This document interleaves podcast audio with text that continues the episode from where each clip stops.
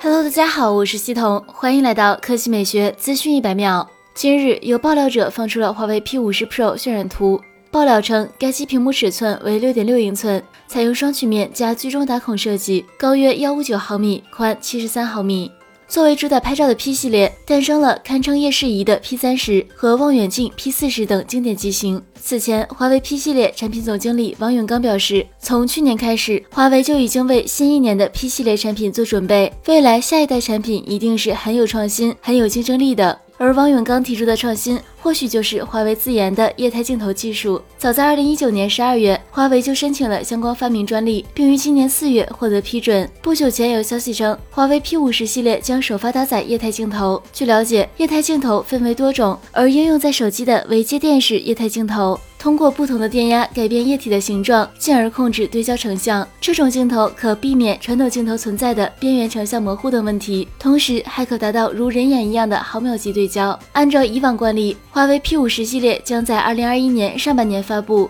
此外，有爆料称，华为 P 五十系列将继续采用麒麟九千处理器，同时华为 P 五十系列也有望成为华为首款搭载鸿蒙系统的手机。